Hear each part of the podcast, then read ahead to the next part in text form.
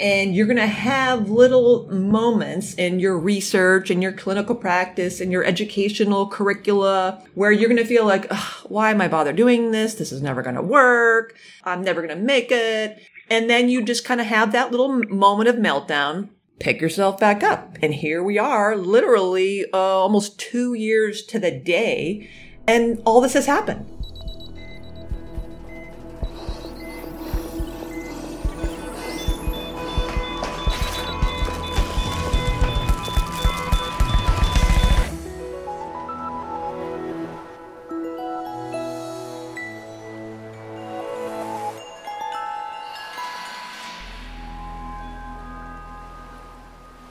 Welcome back to the Faculty Factory podcast.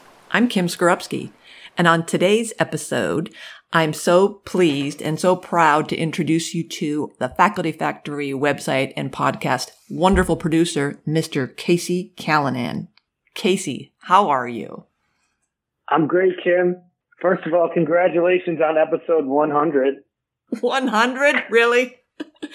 You've done at least 100 of these. How does how does that feel? First of all, I, it's hard to believe that what started as a conversation between Casey Callanan and Kim Skarupski in downtown Merritt Athletic Club, the DAC, in Baltimore, Maryland, over watching the Chicago Bears football game on a Sunday afternoon when we were the only two losers in the gym working out and then discovering that we were both from the same far west suburbs of Chicago and had moved there resulted in this. Back in 2013 that we met resulted in this amazing collaboration with you. I'm, I'm just, I really am shocked.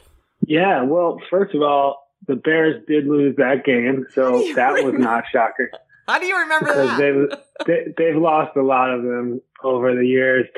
But first of all, Kim, congratulations. Like we've said, the podcast has been downloaded or viewed on YouTube over 20,000 times at this point, and it's in roughly 60 countries as well. We know from looking at the metrics. What do you have to say to all these people that have taken the time to listen to your wisdom and, and the knowledge that you've been able to uncover from all these interviews?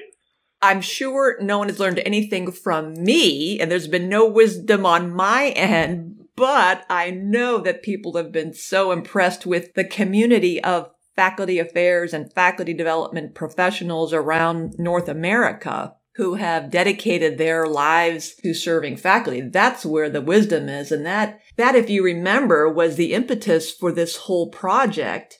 Well, it started, you know, started back with the WAGs that you and I met for lunch or dinner one night and said I, you know, had this idea of the WAGs, the writing accountability groups. And you talked me into getting the book together and the, and the website. But then even that kind of was rooted in my involvement with the Association of American Medical Colleges group on faculty affairs. My sensing that this group on faculty affairs annual professional development conference wasn't enough. It didn't seem to provide enough opportunity for us to build community because we're all such busy professionals and anybody knows whenever you go to a conference, you're constantly running around and trying to catch as many sessions as you can. And so it's constant busyness. And, and while we do a good job of building in some networking and breakfast times and social hours, it's felt to me like there was so much that we all wanted and needed. And yet there really wasn't a platform to share that kind of, um, just conversation in a low key way. So you, you're the one who convinced me that we needed to come up with a novel way of disseminating information and sharing and building. And so this whole facultyfactory.org website and podcast, you know, was absolutely would not have been here because of you. So I guess one lesson I, I want to impart to folks out there is you, you never know where you're where you're going to meet your collaborators, and obviously it could be in a gym with a person who is a professional communication person at the American Urological Association and just finishing a master's in business administration. You never know when you will get together with people and spark really great ideas. So thank you, Casey, and thank everybody listening for um, joining in and contributing and participating and sharing all the wisdom and growing this community. What are some of the top takeaways or recurring themes you can gather from all of these 100 discussions that you've been a part of? Is there anything, any pattern recognition that you're seeing or any recurring themes you want to share? You know, the, the themes that we see in faculty affairs and faculty development are the ones that have been kind of common threads, and those revolve around promotion and mentoring and communication and leadership and equity and inclusion basic career development, geez, negotiating. I guess it all comes down to those, you know, what, what have somebody pointed out to me recently, you know, these, these soft skills, if you will. And I'm doing the little quotation marks with my fingers these soft skills that m- many of us don't learn in graduate school. You know, we, we're so steeped in learning about our, our science and um, how to do research and how to grow our, you know, be a clinician and lear- learn our surgical skills or our clinical practices that we don't learn about things like how to be a good mentee or be a mentor or how does one ascend the career laddership in academic medicine? Or how do you negotiate positions and resources and network? Those kind of things. Nobody, none of us took, took a class in that stuff. I guess people assume that you just learn by osmosis. You just kind of like, we're like sponges. So we see how people do things. But that's kind of, I think, a mistake. And, and that's how the group on faculty affairs evolved out of the recognition of deans throughout the schools of medicine and academic medicine, recognizing that we can't make these assumptions. And especially as science and medicine and education has changed and all the pre- the new pressures and gosh, let's add a global pandemic on top of all the usual pressures of increased competition for research funding and generating revenue through clinical practices and the way medicine is set up and education and online learning, you know, all the complexities. It's, you can't assume that faculty members will just pick up organically how to, again, fill in the blank, be a leader, build teams, communicate with your subordinates, the people on, on your team, to negotiate, to learn about conflict and mediation just organically. It's, there's, it's not going to happen. So that's hence the, the real need for the science of faculty affairs and the science of faculty development. So all, all my colleagues out, out there around the world who get this and understand this and again have a heart for serving faculty and helping faculty meet and exceed all their expectations. Uh, it, it, it lies in, you know, the work, the work we do. So those are, I guess the common themes are, are the, are the standard ones that I, I guess I mentioned. I won't repeat myself. Kim, let's talk about the technical side of this. No. I want to get into No. that because you are a self-proclaimed luddite. I Yes. believe you are not technology and interfacing with technology. You have told me many times is not something that you consider your strong suit. so, since you've been doing this 100 episodes now, recording remote podcasts and interfacing with the different softwares that you need to make sure this is a seamless recording process. Do you, do you have you conquered some of these fears and stresses that you've had with technology? Okay. So I, I could be glib and say no, because you know, and everybody who knows me knows that technology, I feel like every IT person at Hopkins, that there's an inside joke that I have some kind of metal plate in my head that interferes with all technology. And the, the ongoing joke, kid you not, among the IT crew and the staff in my office is the common refrain when anybody ever works with me or tries to remote into my computer to fix things is always, that's interesting. And I've never seen that before. Over and over and over. That's interesting. I've never seen that before. And I say, yes, welcome to my world. It's only me where I have the craziness of technology. So to be silly and obnoxious. No, it's not changed because every time I have a podcast on my calendar, I literally will feel myself start to shake and tremble. I do get so nervous.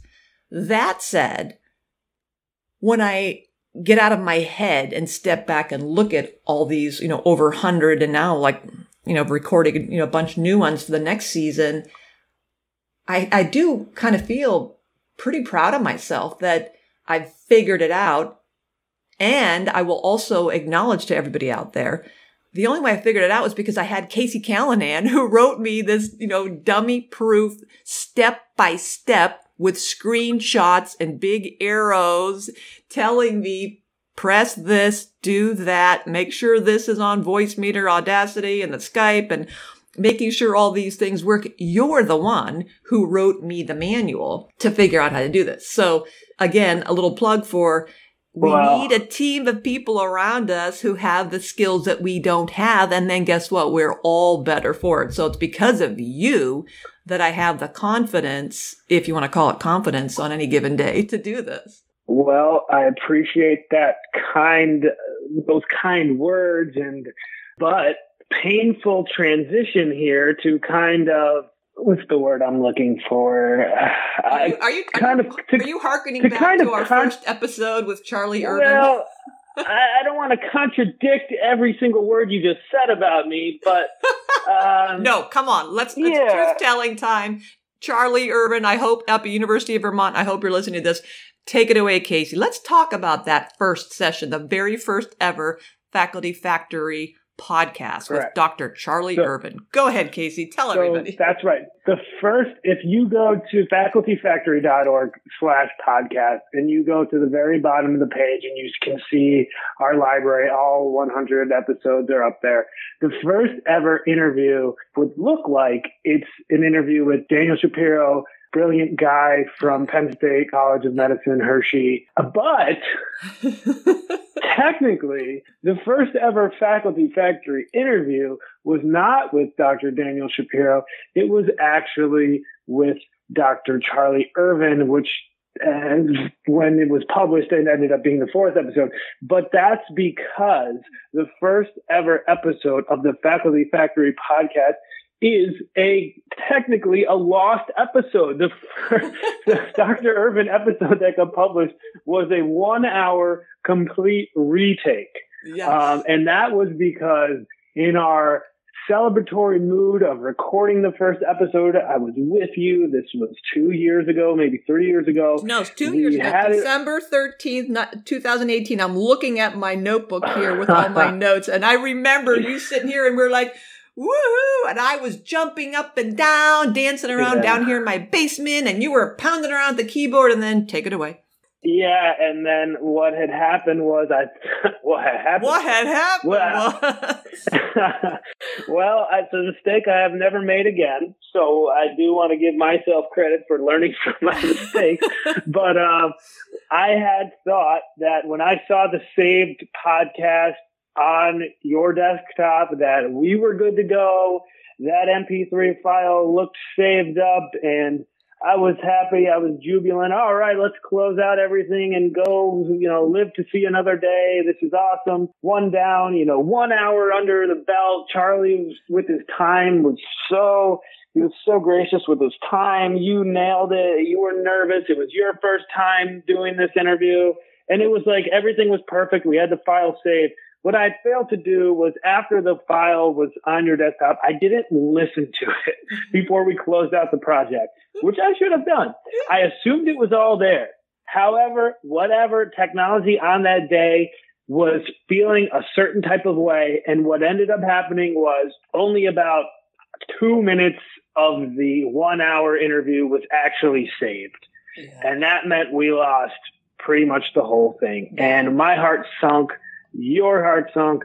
And we just got lucky. I got lucky. We all got lucky because Dr. Irvin was so gracious. He laughed and, and then, he still gives us a hard time about it to this day, rightfully so. And it was 100% my fault, but he was so gracious with his time. And what, two weeks later, we had him back on the phone and the interview was just as good, if not better yeah. than the first one that, that was lost. so I, I think there's so many, listening to you tell the story, it brings it back, but it's also, it, it brings me to some reminds me of important lessons in life. Okay, nobody died on the table. Uh, something didn't burn down. People didn't lose a life, lose a job, and all the horrible things, you know, that happened that we are all too acutely aware of.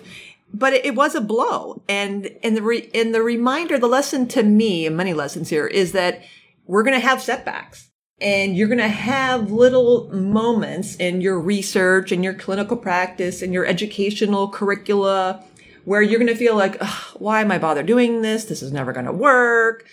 All the doom and gloom, everything I do messes up. I'm never going to make it. And then you just kind of have that little moment of meltdown.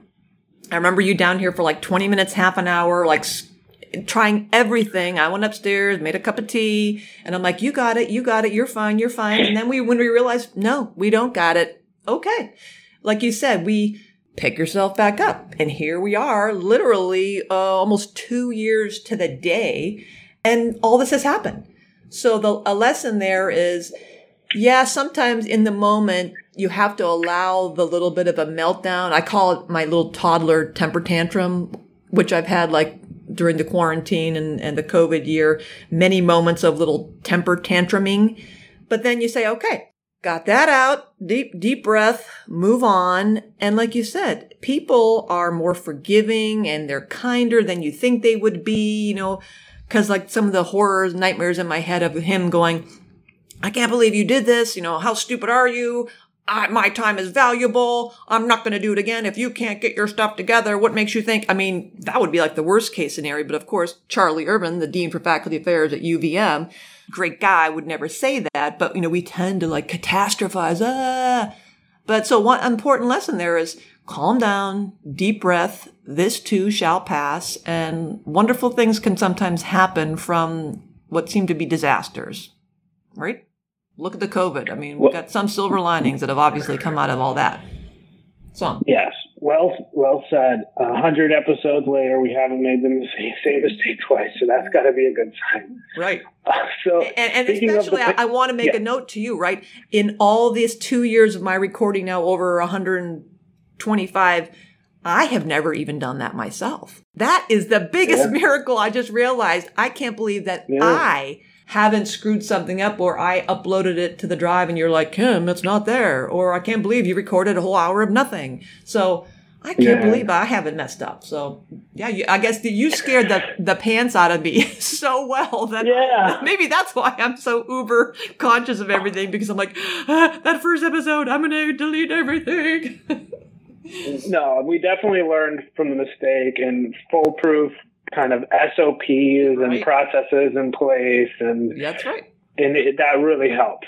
Systems really, you know, really help. Can you mention the pandemic as we become a digital first society? Do you think this this podcast can can help the community stay connected? As we know, we're still in person meetings have still not come back well, yeah, you know, you're right, Casey. I, you know, you're in a different generation and you know, you get this and you're the one who like taught me all about this. And especially if folks are, are a little bit still squirrely about the whole thing, Casey Callanan has written at least two books, actually three books now, but the how to podcast when you aren't tech savvy, which I think was written for me. Yeah. So back to the pandemic and this, this kind of technology. I don't know what's going to be next down, down the, the line. And you know, you've transitioned these to, to YouTube and there are different buckets and categories. And, you know, we're working on the book to compile all these episodes. So where, what you and I have had so many conversations over the years is we have to be nimble. We have to be creative.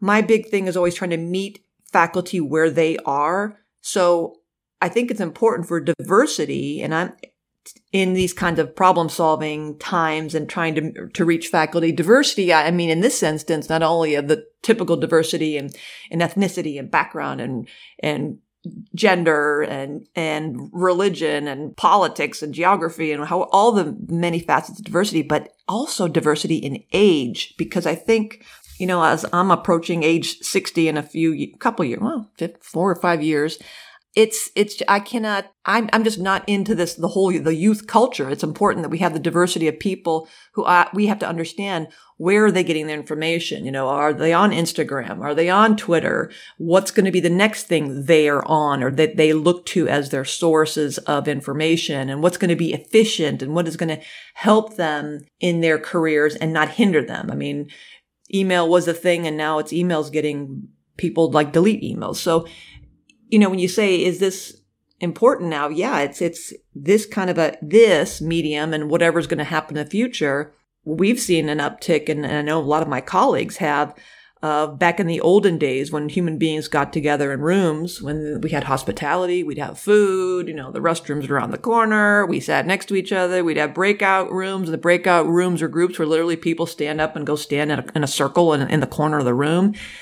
And we'd have our um, pretty good, up to a half or a little bit more of attendance. Everybody's noticing that on the, the Zoom formats, attendance is a lot more. I mean, huge. Why? Because of the convenience of it. Now we can talk about Zoom fatigue. It's a different thing where at some point we're like, I don't want another Zoom ever.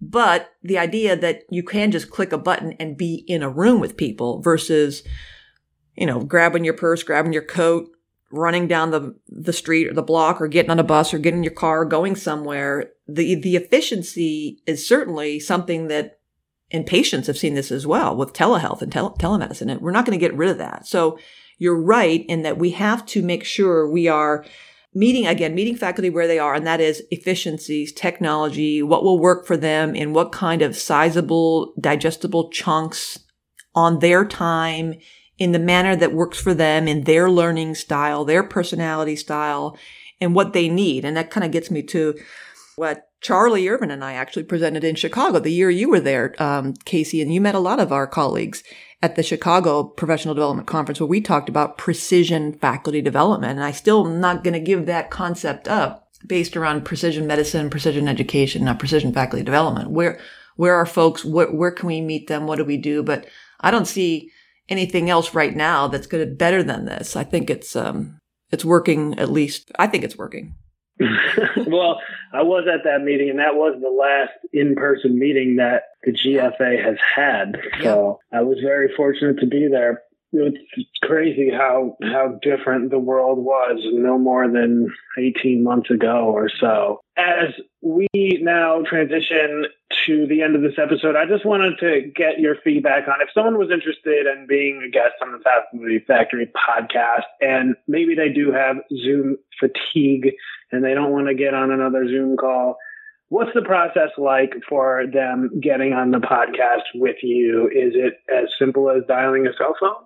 Yeah, yeah. So that's a good question. I'm glad you asked that, Casey, because I still, when I send these uh, reminders out on the GFA list serve and and periodically send little emails around Hopkins reminding faculty to take advantage of these little snippet sound bites on the Faculty Factory podcast. I still, and then I invite people, I still get emails saying, Oh, I'd love to do it, but I don't, I really can't travel to Baltimore to do it. or they'll say, you know, you know, where do we record it? You know, you always talk about you're in your basement. I mean, do I come to your house? And I'm like, no, no, no, no. It's, it's easier than that. There's no travel involved. It's, uh, literally you call me on a phone. You could be sitting in a closet on your cell phone and talking to me. It doesn't matter. So yeah, it's funny you should say that. I'm currently sitting in a closet. no, you are not. so exactly, all you have to do, and I know everybody listening out there, you've got something to sh- to share. You're coming up soon, next in 2021, the calendar year 2021. We're debuting a new season that I thought about calling uh, the Triple H, the habits and hacks from Hopkins just as a way of um, inviting faculty members to share their routines, their efficiencies, their practices, their hacks that make them successful. And so I, have already interviewed a bunch of folks and it's, it's kind of a, if you're sitting there listening thinking, well, yeah, you, ex, you extroverts, you know, you just talk to think and you just yammer away, especially Kim, and she never shuts up. That's easy for you to do that. But what about we, you know, the introverts here who are a little bit maybe more shy and don't feel comfortable doing this. I tell you, I've interviewed maybe 10 in the past couple of weeks and they say, no, I'm really introverted. Well, I hope those of you who are listening understand that this is not like an NPR interview when we know the faculty factory. The whole idea was this to be a very informal conversation, chatty, just like if I'm on the phone with a friend and we're talking. And I think I believe that we have set up that kind of a culture, that kind of a tone that they're they're not scripted. None of these interviews has ever been scripted. People calling, "Hey Kim, how you doing?" I'm like, "Oh, you ready to go? Let me tell you, this is going to work. It's not live. I'm recording it. If I say something stupid, you know, just tell me, and I'll Casey Callanan's going to edit it out." But it's very chill, very relaxed, and I've had many, many faculty members tell me when we when I hit the pause and stop recording and start downloading, they'll be like, "Wow." The first couple minutes, I was kind of nervous. Could you tell? And I'm like, no. And they're like, but then it was just so comfortable. I was really, I was really relaxed and it just felt really natural. And I actually forgot that we were recording. And so I just want to reassure and hopefully inspire some people listening that I know you are sitting on a wealth of information out there. You're, you're listening to me and you have some really cool ideas. You have some great things you do, some little things you've discovered or you've observed in somebody else and you want to share it. Please don't, don't keep good news a secret. You know, good news is meant to be shared. Share the good news. Don't keep things a secret. So please go to the website, facultyfactory.org. Casey, what's the email address for the Faculty Factory? facultyfactorykim at gmail.com. I forgot about that email address. See, that's how good Casey is because he takes care of all that, the production business. But yeah, you can, or you can find me at Hopkins, email me at Hopkins, K Skarupski at jh.edu, K Skarupski at jh.edu. How do you spell Skarupski? Just how it sounds. S K A R U P S K I, K Skarupski at jh. But yeah, thanks, Casey. I think it's, it's super easy and people just have to give me a call. Don't be shy. Awesome. Any other final thoughts, Kim? Yeah, just that I'm eternally grateful to you, Casey. You you just keep encouraging me, and no matter when I feel, you know, like exhausted and tired and frustrated by the whole, you know, all the complicated processes of getting, you know, getting us organized and getting the people booked and rebooked and rescheduled and technology. You always encourage me and motivate me. So I really appreciate you, Casey. And and I appreciate all the, all my friends out there in the GFA land and all the faculty members over the years who have taken their time to be brave and courageous and share willingly without pay. They're all doing this voluntarily. So thank you to everybody for doing our good work and let's continue to share the news and build our community. Sounds good, Kim. And here's to a hundred more episodes. oh my. And also, on behalf of the entire Faculty Factory audience, I would like to congratulate Kim on her promotion to full professor oh. at Johns Hopkins. You I wanted to put that in there because we know that you would never say that. You're a very humble person, and I do want to say a congratulations and make sure that it does officially get out there because you do give a lot back to this whole community and uh, it was very, very great news. Associate Dean for Faculty Development on her promotion to professor. I'm reading the tweet right now. Congratulations, Dr. Skarupski. That is amazing. You're so, so kind. You snuck that in there. All right, Thanks, everybody. See you back in the Faculty Factory podcast. Be well.